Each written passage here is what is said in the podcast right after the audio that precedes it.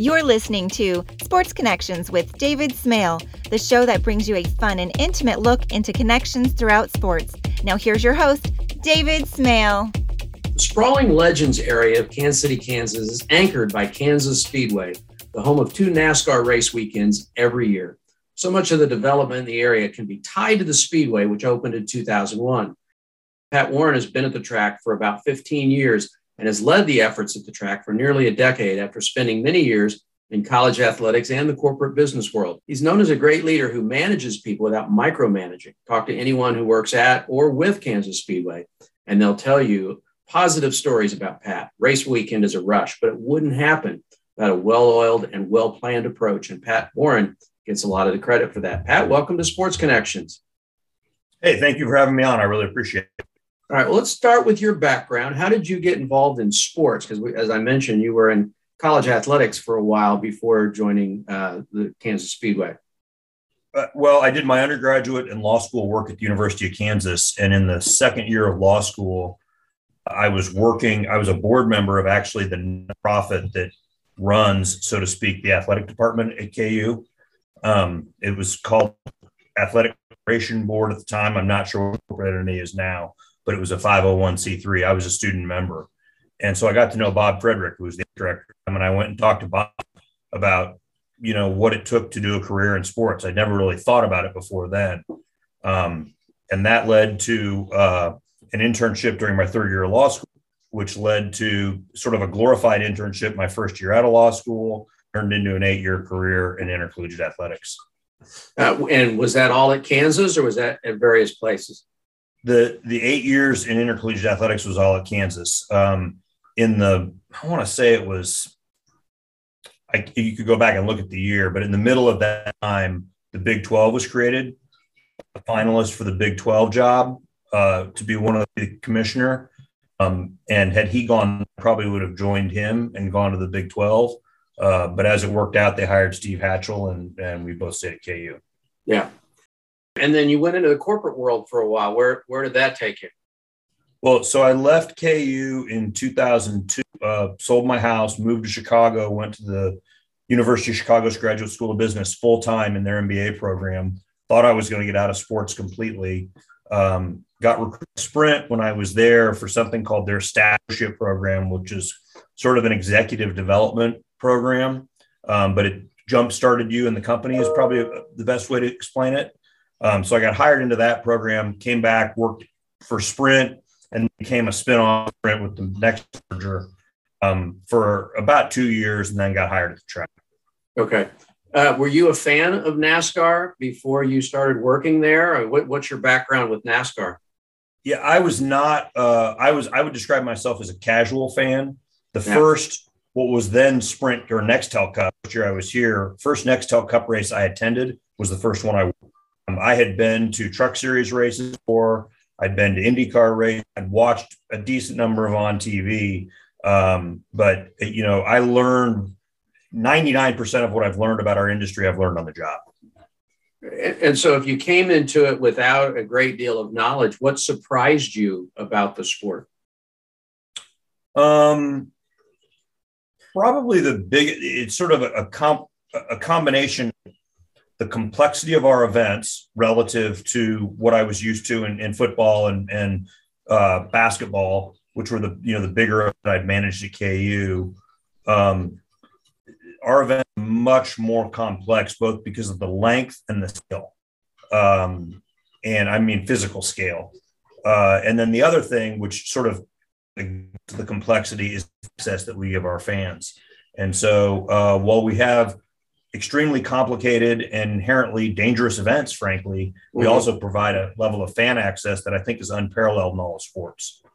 Yeah, it's certainly. I mean, I, I obviously I was there in October uh, for for this year's races and or for the 2021 races, and I've been there before. And you know, you're, you're if you're not careful when you're walking down, there's a there's a you know a three thousand pound race car with 700 and something horsepower right on your tail and you you know you got to get out of the way they're they're not yeah. going to you know they're not to move but it's interesting that you're right there with the athletes you you can mingle with them unlike in any really in any other sport. And you know, I cover baseball, I cover football, and you know, the reporters we get to be there, but the fans get to be right there right. with them. Eh, except when the drivers, except when they're in the car, even the fans during the race, if they're sitting behind one of the pit crews, they can go up and talk to a pit crew member. So that's that's pretty cool. What do you enjoy the most about being involved? And I, I like to call it the go fast and turn left league.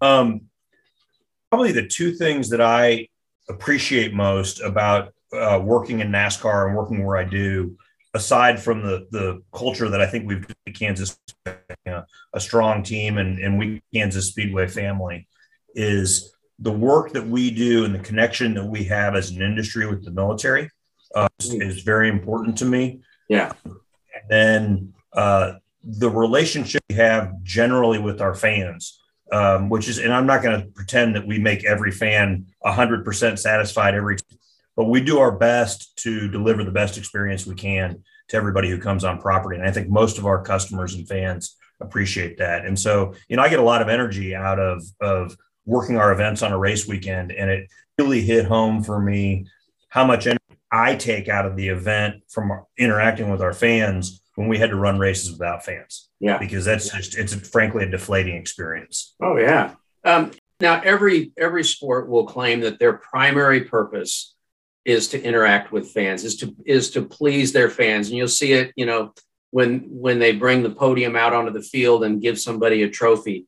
You know, this is for the best fans in the world, and we do this for our fans. When we all know the guys that are playing and and you know to that extent for with the females in women's professional sports most of them are doing it because they're really good at it they get paid well they enjoy the success and stuff. And maybe this is not a fair question but do you feel that nascar does that best really does it for the fans? Because the drivers are well paid and they're very good at it and the owners are making money but do you feel like the fan experience is the most important thing in NASCAR, more so than any other sport. Yeah, I think that's probably a fair statement. And I, you know, I was with uh, Joe Gibbs and Vic Lane one year. I think Denny Hamlin had won the race, and and I was talking to him, sort of standing behind where some of the media were, and, and him thought the biggest difference was between the NFL and NASCAR.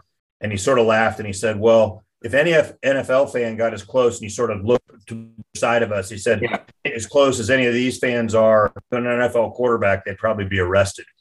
um, you know, and it's just, that's just true. I mean, it's yeah. just different. It's a different setup and it's a different expectation of sort of distance between fan and competitor. Um, and it's just part of the the DNA of our sport. And I think um, if you look at guys like Richard Petty and, and Dale Senior and the amount of time they spent trying to cultivate and build one-on-one relations that's what our sport we've lost some of that frankly. Yeah. and there's a whole variety of reasons that that's happened. A lot of it's just the size of the sport now. It's bigger. Um, but uh, it's still in our dna and it's still important.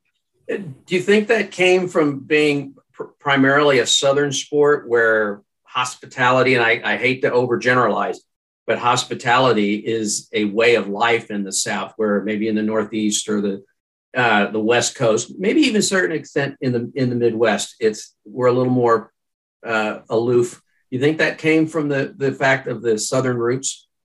That that may be, but I think the other thing was economic, um, which it, Jeff Gordon made this point once that Dale Senior never made more money on the track racing than he made on track on merchandise his entire wow. career.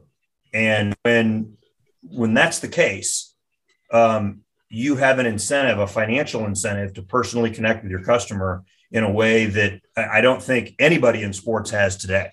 Um, and so if you if and I don't know about Richard Petty's situation, but I assume it was comparable that you know merchandise and sale to fans meant something. Well, then you stay there and you autograph and you do the things that you need to do to uh, to sell that merchandise, those relationships. I got to know uh, Dale a little bit uh, when, I, first got into covering the sport uh, before he passed away. And as you know, the intimidator, that wasn't him uh, at the track.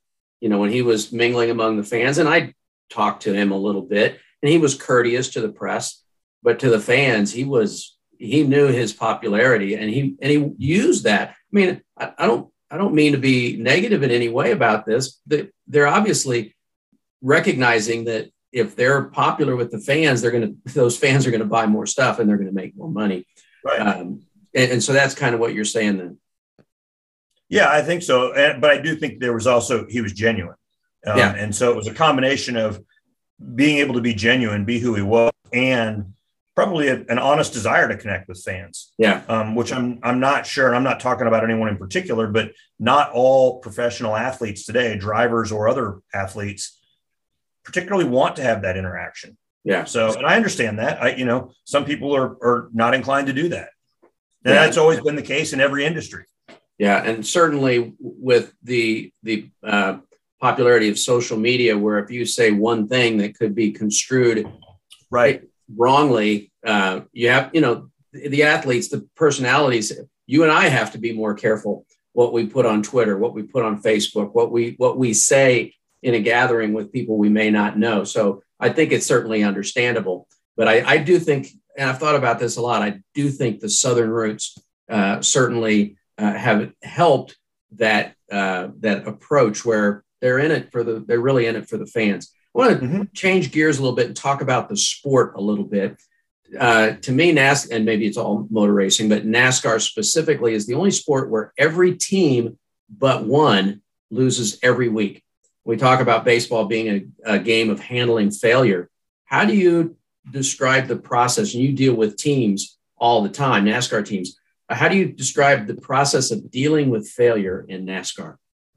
Well, so I think for the for the teams, the drivers in particular, you know, you need to delineate between a team, say Hendrick Motorsports as a team, right. and the number 48 car as an example. And I think you're referring to the 48 car. Correct. Um, but even so, only one organization, if you call Hendrick the organization and 48 the team, only one can win.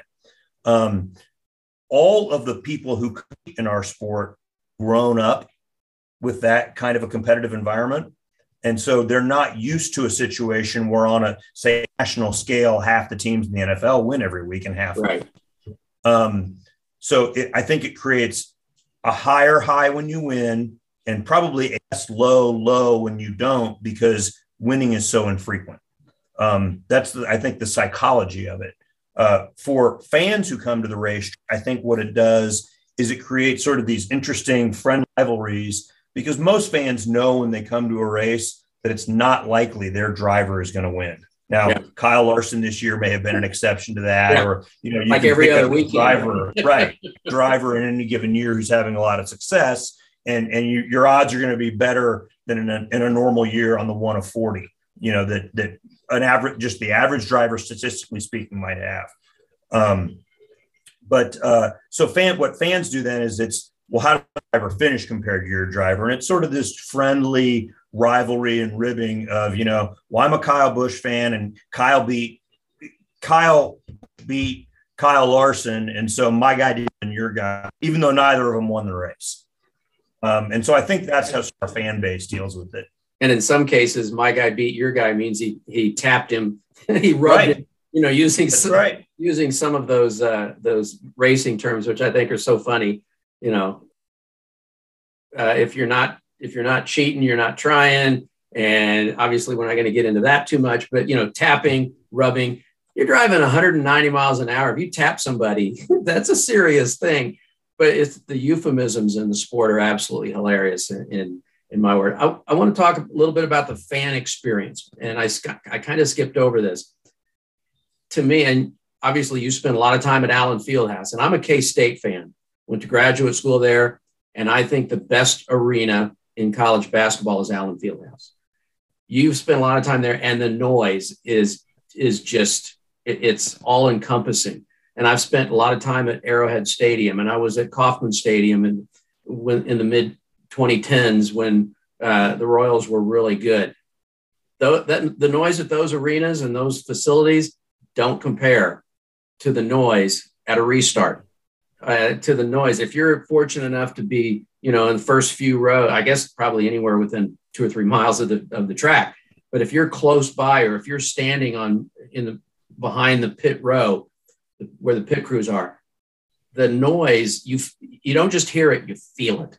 Is that part of the fan experience that's unique to, to NASCAR? Yeah, I think so. And, you know, I think anybody likes to watch sporting events. The reason they do it is because you're watching someone do something that in some way or another, you know, you can do. Yeah. Um, and so you talked about the drivers going 190 miles an hour. Well, I might be able to drive that speed on a straight line car that was well built. Yeah. But if anybody touches me at that speed, it's probably not going to go well for me. Yeah. Um, and, and the fact that our drivers can go out and race for three and a half hours at those kind of speeds in conditions that, you know, if you talk to them, they would liken to hydroplaning or driving on ice um, and, and getting pushed around, either whether it's literally physically pushed by another car or whether air between the cars, you know, acting as being pushed. Um, it's amazing. It's absolutely amazing. Uh, and so I, I, think that's what all sports great. What what's great to go to a Chiefs game is seeing Patrick Mahomes do something that no one ever thought a quarterback would, and he does it, and he does it repeatedly. Yeah, and like what makes it exciting here, yeah, is is seeing Kyle Busch or Kyle Larson do the same thing. To see their car slide sideways at 165 miles an hour and they recover and and don't lose a spot in the race. And you know, for anybody that's been behind the wheel of a car, you know what that what it's like to be in the snow going miles an hour when that happens. Imagine going eight times as fast with 39 other cars around you, yeah. barreling at you at speed. And so it's wanting yeah, you, the, wanting you to spin out. Right. The, the noise sound is a big part of it. Um, and it's what's interesting to me when we have our friends from the military here, you know, from the Air Force, we had folks from Whiteman Air Force Base. They're around big machines, big engines all the time. They still get excited by little kids at a restart, like little yeah. kids at a restart. Um, and so that says something about what's happening there and why people love it. I want to talk about your leadership at Kansas Speedway. I've heard you say uh, various places that you don't ask anybody to do something that you wouldn't do yourself. How does that work in your role as the president of the Speedway? Well, I, I just look at it as leading by example. Um, and so I, you know, the, I, first of all, I don't think there's my personal philosophy is you shouldn't want to ask someone to do something you aren't willing to yourself. If there's some reason you aren't willing to do the job, you need to ask why the job needs to be done. Yeah. Um, and and what's appropriate? How do you get it done? Um, so you know whether people sort of laugh because they'll see me on property picking up trash. And it's not like I'm going to a trash bag. I'm picking up smaller things that I see or a, a, loose piece of paper. Not that I'm above, you know, grabbing a trash bag and doing those things, but yeah. um, you know, if you want to be proud of where you work and proud of the people you work with, you try to take care of things. Um, and so I think we all operate that way. Um, and when everybody operates with that kind of a philosophy, it makes everybody's job easier because nobody's nobody looks at things and says that's not my job. Yeah. And everybody's pulling towards a goal saying our job is to deliver the best experience to our fans. And then that, that involves this whole variety of things that if we don't work together on, it's not going to happen. Yeah. And, and the, I think, you know, I've worked for people who have that same approach and I've, I've been a leader and I try and have that same, and it's not easy, but I've had to try and have that same approach. But when everybody feels like there's nobody who's above this job, and they also feel like there's nobody who's beneath a certain job. Everybody right. seems to work harder because you have that common goal. Yeah, and you know the other thing I would say is, you know, well, I I would say I would never ask someone to do a job that I'm not willing to do. There are a lot of people who do jobs that I cannot do. Yeah. Um, you know, Randy Christie is a guy who he, he's sort of our utility infielder on the operations team. The guy can fix anything from a plumbing or electrical perspective, those kind of. I can't do that. Yeah. Jose Alvarado, who our head mechanic, Jose can fix anything that moves. Um, I can't do that. I don't have that skill set. I would try. I'd be happy to help Jose. I'd be happy to help Randy, but they have skills and knowledge that I don't have and will probably never have. Yeah. Let's talk about the the rush of race weekend. Obviously, as we're recording this, uh, the season's over and it, it won't start up again until mid February. There's plenty of work to do between the two races that you have each year, one in the spring and one in the fall. But there's something special about race weekend. First, just overall in general, just talk about the rush of race weekend. And compared to the, I don't want to say mundane, but the the just the day to day stuff of preparing for that race weekend. Well, I, I guess I'd say two things. One, Darren Cook, who's our VP of operations, and I came out of college athletics.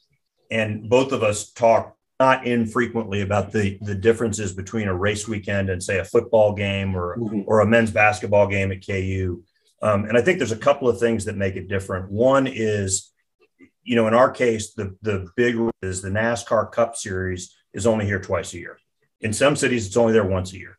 Right. Um, and people travel in from all over the country. Not saying do that for the the Chief Royals or KU, but it's a little bit different here. Um, the other thing that makes it different is, uh, aside from the physical scale of our events, is the length. We're sort of on from say Thursday until Monday noon, um, and it's not that we don't sleep during that time, but we don't get as much sleep as we normally would. Yeah. But the the I think the more important thing from a sports business perspective is that we only have window of time to get it right with our fans. The advantage I had when I was at KU, and that I think the Chiefs or the Royals have, is that if something isn't perfect for game one, you've got the royal in the race 80 more games to fix it and figure it out better. You know, the Chiefs have a, a lot more games, 10 games at home opportunities. If parking doesn't work at the first, they can fix it for the second game. If parking for us doesn't work on a Friday, we've got to figure it out overnight for Saturday. And God forbid if we don't get out by Sunday, because a lot of our fans, if if we screw that up, we've lost them. They're yeah. not coming back. Um, and so that's the difference in sort of the pressure and the energy. And I think the two, the, both the pressure and the energy of race weekend play off each other because you know you're at a point where you can't fail. You know um, you know the race is coming whether you're ready or not the green flag is going to drop yeah. and you've got yeah. to do everything you can to deliver everything possible until that green flag drops and after in our case but and i would say that uh, maybe a third thing is the size of the arena size of the event because what, what does kansas speedway hold like 175000 something like that well our, our grandstands hold about 50 um, but okay. we've got 2200 camping spaces um, you know, our sold another 3,500. Uh, our terraces hold I don't know, several hundred RVs. It you can fit Kauffman Arrowhead uh, Sporting Park and the Monarch Stadium inside our infield and not touch the asphalt on the apron of the track. Yeah, and that's the scale of the facility. Yeah, I, I saw that picture in the media room of yeah. an aerial of the of the race of the track rather, and with the four stadiums, you know, you might have had to do a little finagling, but all four of them fit in there. That was that was pretty impressive. So there, I mean, you've got to do this twice a year for a lot of people covering a large area, and it's a continuous continuous rush. Yeah, the you know the other thing that's interesting that I think makes our sport different and more complex is um, for other sports that I've been with, you've got a home team and a visiting team, right? Mm-hmm. The home team is operating in a very routine manner at their stadium and they, they know exactly what they're going to do. Yeah. The visiting team has a general set of expectations about this is what's going to be in the locker room. This is how we're going to get from the locker room to the court of the field, all those things. In our case, we deal with four visiting teams in each garage every weekend. Sometimes we have 120 visiting teams if we're running three series on a race weekend. Some of the competitors are living on site. So, yeah. you know, them have their offices here and their cars. And, and so it's just, it's a very complex environment. And people, people discuss to their own chagrin that when you ship something to Kansas Speedway on a race weekend, pretty broad palette. Um, and so it could arrive at the casino, it can arrive at our offices, it can arrive at our operations building. And depending on who is it and when it arrives, it may or may not have its destination. Um, and so we work really hard to try to because teams do have to do that. They they need things on a race weekend. Figuring out just the what would seem to be simple logistics of Hendrick Motorsports getting something from their shop in North Carolina to the infield is not as easy as it might seem yeah. because the FedEx or UPS driver can't just drive it down into the garage, put off. Yeah.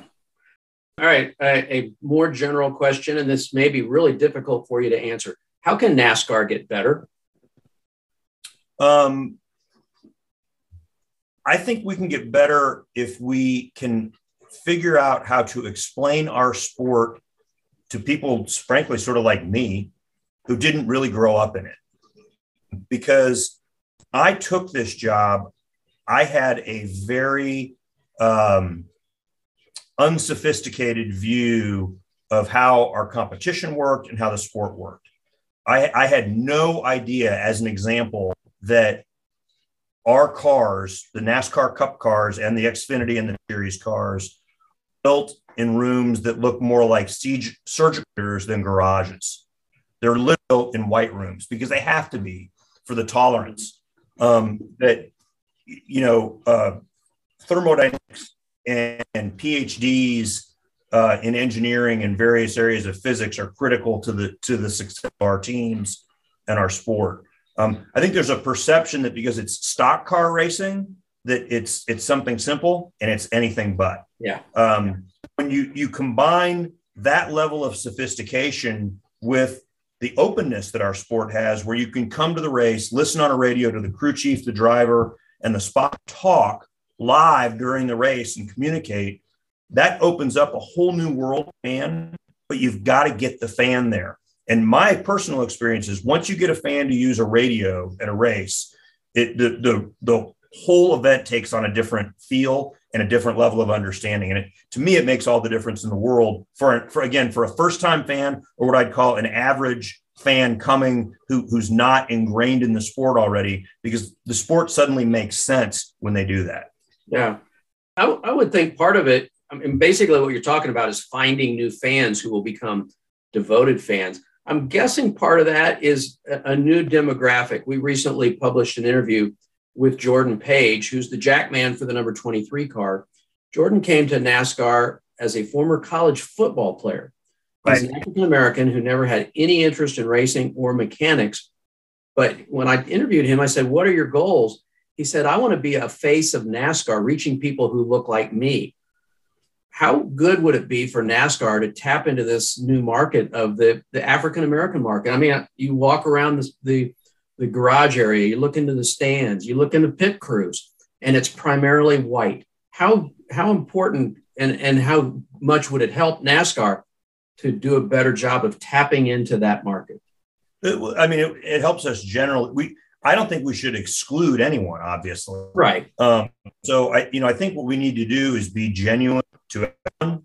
And I, I would use the, I'd use the phrase sort of meet them where they are. Um, and you understand, I think we need to understand and better understand um, how to make our events feel welcoming to people who may look at us as a Southeastern, predominantly white sport. Right. If you come to our events, you see that that's not the case. But the again, sort of the stereotype of NASCAR is that Southeastern, you know, mostly white, not very diverse kind of atmosphere. And, and again, come to an event at Kansas Speedway, you're going to see something different. Um, walk along pit, to your point, you're going to see a lot of different pit road um, because a lot, most of the pit crews are exactly what you described former college student athletes. They're, they're young people who couldn't play successfully, in most cases, football, but who played collegiately. And they're in another sport now using those skills in a way that they ne- most of them never imagined they would. Can can you see NASCAR taking some and and I I became I, I, I was walking around the garage area looking for people looking for uh, PR people basically to line up for interviews for this podcast, and I, I walked up to the to the trailer uh, for the 23 team, and I was looking for the PR person, and I and I said I I host a podcast, and I'm looking for people to be guests, and Jordan, who's you know six four and and looks like a football player, right. says in his deep voice, I'll be on your podcast. And I said, okay, who are you? You know, and I'm, right. I'm open, I'm open to having anybody on there, but this got this young man, articulate, well-spoken, you, mm-hmm. you know, mm-hmm. very intellectual uh, guy. And he said, I'm not a mechanic. I'm never going to be more than a jackman on this team. But I've got things I can say and I can help reach, I can help reach my demographic. I mean, grew up in Buffalo, went to went to I think Clark Atlanta, but went to one of the traditionally black schools in the South. And NASCAR came to the school and was recruiting football players for right. uh, for a program uh, for pit crew and stuff. But could NASCAR use somebody like that to promote itself?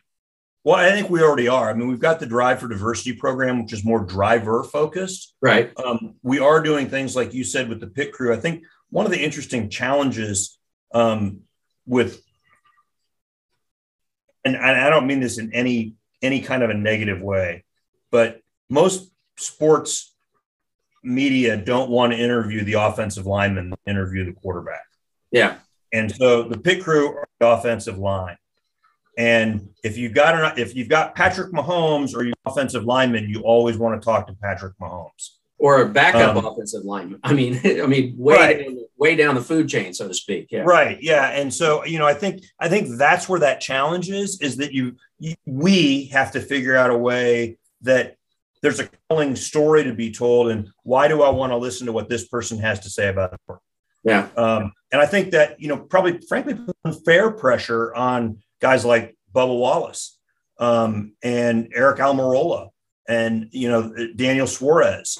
Um, it, it's, I think, probably an undue amount of pressure on them to sort of carry that, uh, that weight, um, trying to introduce new, uh, new demographics to our sport. Mm-hmm. Um, when we can, we can help them with others. It's a matter of, again, trying to figure out how you connect the story to the individual.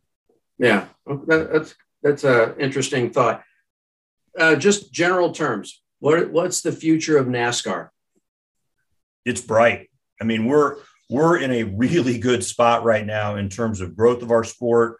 Um, I, I been here 15 years, and so I've seen the sport at its almost its highest height, and I saw it slide for a while. I've seen it grow. Um, and it's a lot more a growing sport than a declining sport. I can tell you that. Um, and you know the reasons, some of the reasons that we lost fans over the years are things that don't really want to talk about too much, which are you know we signed very lucrative television deals to build cable networks, and when you do that and you're building a cable network, first FS1, now NBCSN, which is going away uh, after this year, but you reduce your your broadcast televisions well, you're reducing your opportunity to introduce yourself to new fans. Yeah. Um, and so the casual you know, fan who just happens right, the casual fan, exactly. And so while the loyalty of fan base was what Fox and NBC wanted and paid for, and said, "We want this. We know NASCAR fans will find our new cable product because they care about the sport so much." Mm-hmm. In the the trade off that we made, we lost the opportunity to expose ourselves to the cash fan, which impacted pro- probably more at the rack than other things. Also led to ratings challenges and other things because if you're only in as half as many television homes, your ratings aren't going to be as good. Right. That's just how it is. You know, there's a one. I I'm, I don't want to draw into the NFL because it's not fair. But the NFL, one of the reasons the NFL is such a ratings behemoth is that all of their games are nationally televised. They should be. They have that size of audience. But right as we look at our television, that's going to be an important component. How we balance cable, potentially, you know, streaming, paper kind of things, and the broad and and I'd call it the over-the-air broadcast. Okay, uh, a little more close to home. What's the future for Kansas Speedway? I think it's bright. Um, you know, we, we're uh, the development story that you opened with about the legends and those kind of things. Teams love to come here. It's a it's a thing that I hear all the time. Um, fans, I think, who have been to other racetracks in other parts of the country are shocked when they come here and see that there is so much to do in the immediate vicinity of the racetrack. Yeah. And one of the stories that I tell is that, uh, and we, we really found this out during COVID, we'd always receive sort of some complaints from NASCAR officials about why is there always such a long line of cars at your tunnel to get in and out of the infield? And it wasn't that big of a deal. And, you know, uh, we'd sort of play and we'll work on this, we'll figure it out. Well, when COVID hit and we had to start and we reintroduced fans on the infield, then there were questions about traffic flow and get into the traffic flow with the competitors and and how are we dealing with that? Our, Darren Cook, our VP of operations, I think astutely when NASCAR was saying, well, why do your fans need to leave the infield? He, he asked the person who asked him that, well, why do you need to leave the infield? because they want to go to the, the barbecue place, you know, a mile and a half away. Or they want to go to NFM, Cabela's, or, or somewhere in the land, or, or whatever yeah. else it may be. Well, our fans love that too. Um, and so the reason that we've got traffic at our tunnel because there's something to do outside the tunnel, and it's a great thing for us, and it's a great thing as a city. All right, I'd like to wrap up my interviews with with two opportunities. First of all, talk about your family. Uh, so uh, my uh, I'm happily married, live in uh, Kansas. My wife's actually in public office. I don't know if you were aware of that. She's a state mm-hmm. senator. She's running for a general right now. Um, got four kids. Our old daughter at the University of Southern California. She's in the marching band. Um, I've got two in high school and one in middle school. So three oldest are girls. One's a boy. We've got tabs at home. Eisenhower and Louis. Uh, Eisenhower's an eight-year-old chocolate lab. Louis is a one-year-old yellow lab. Um, who we from some friends of ours who had a litter literally in the middle of the, the pandemic. Um, and so, uh, but we have a busy household. We have a lot going on. Um, but I always try to remain focused on on family. Frankly, uh, he is, and, and i may regret saying this, but it's more important than my job or anything else that I do. That's that's what's going to matter in the long term. Yeah, and and I hope you, you never have to. I hope we never have to regret putting family first because you know you can be and this will lead up to my last question you can be really good at what you're doing but if if you're not doing things right at home it doesn't matter so yeah, last, you know, David, David, one thing I would say is our our leadership in our industry, and I'm talking about the France family who owns NASCAR, um, puts us in a position of having to make that off. They've always been very clear. Family is the most thing. Um, my first track, my mother-in-law or my mother, I'm sorry, um, was in the late stages of Alzheimer's, um, and they we were afraid she was going to pass away on the race weekend. And at that time, the president of our company and Mike Helton at that time was running NASCAR. Both came to me and said, Hey, you need to spend the time with your mother. You only have mom. You're going to have plenty of race weekends as a track president. And they gave me the license to do what I needed to do. As it turned out, my mother passed away after that, but I never felt like there was a conflict where if something yeah. happened, I couldn't leave. Yeah. Um, and I think that's really a testament to, to the the family orientation that our sport has, generally speaking. Yeah, and, and we talked earlier that a lot of sports will talk just like they talk about the fan experience. They'll talk about the family atmosphere. But I've noticed uh, in in my time and 20 years of covering covering the sport somewhat from a distance, the family thing is, is very real. I mean, you've got as we talked earlier, you've got 40 guys, usually guys, driving really heavy machinery at, at ridiculously fast speeds, and any one of them could have a, you know, a, a terrible, even a fatal right. accident. And and they're highly competitive, and occasionally they'll even mix it up and get mad at each other. But then the next day you'll see them just chatting, leaning against one of the cars, and just and they're friends. And I think that goes back to that same family uh, family attitude about the sport. I think we're the sport where families routinely travel with the competitors. Yeah. Um, yeah. Where we've got a, a family center on our infield, you know, the motor coach for the for the drivers. It's it not every weekend, but it's not uncommon to see families, kids, dogs, yeah. cats, you know, everything else, and the yeah. and the family travels, and you can't do that. You can't or don't do that in other sports. Yeah. All right. Last question. I always wrap up with this one. And you can interpret this however you want, answer it however you want. What's your legacy? My legacy here, or my legacy as a person? Yes. What's your legacy? I said you can interpret it however you want. It's my family. Um, because uh, you know my children and their children are going to be what continue my legacy on on this earth. Um, hopefully, I, am making a difference here, and people will remember that. Um, but ultimately, the legacy is my family because uh, they're the ones who are going to remember me and remember everything I did. Uh, I'm going to do as much as I can here to make this place great for everybody who loves racing, NASCAR, and motorsports. Um, and again, hopefully, I'm remembered for that. But what what really matter is the legacy with my my my children and their children. All right, that's great. Great way to wrap up. Pat Warren, President of Kansas Speedway. It's a pleasure to to uh, have you on today, and I appreciate you taking the time to join us. Thank you very much. I really enjoyed it. Thanks for listening to Sports Connections with David Smale. Make sure to subscribe, follow, and rate the show from your favorite podcast platform. You can learn more about David Smale and his work by visiting davidsmalebooks.com. Don't forget to join us weekly for new episodes. Until next time.